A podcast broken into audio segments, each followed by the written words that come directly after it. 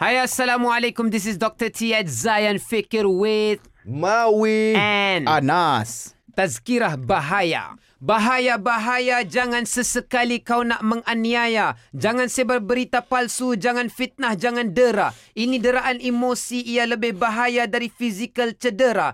Jangan salah guna. Jangan membawang di sosial media. Tahun 2018 saja sudah ribuan yang mengadu tentang penyebaran berita dan juga akaun palsu. Jumlahnya sangat besar. Heish, bikin sangat malu.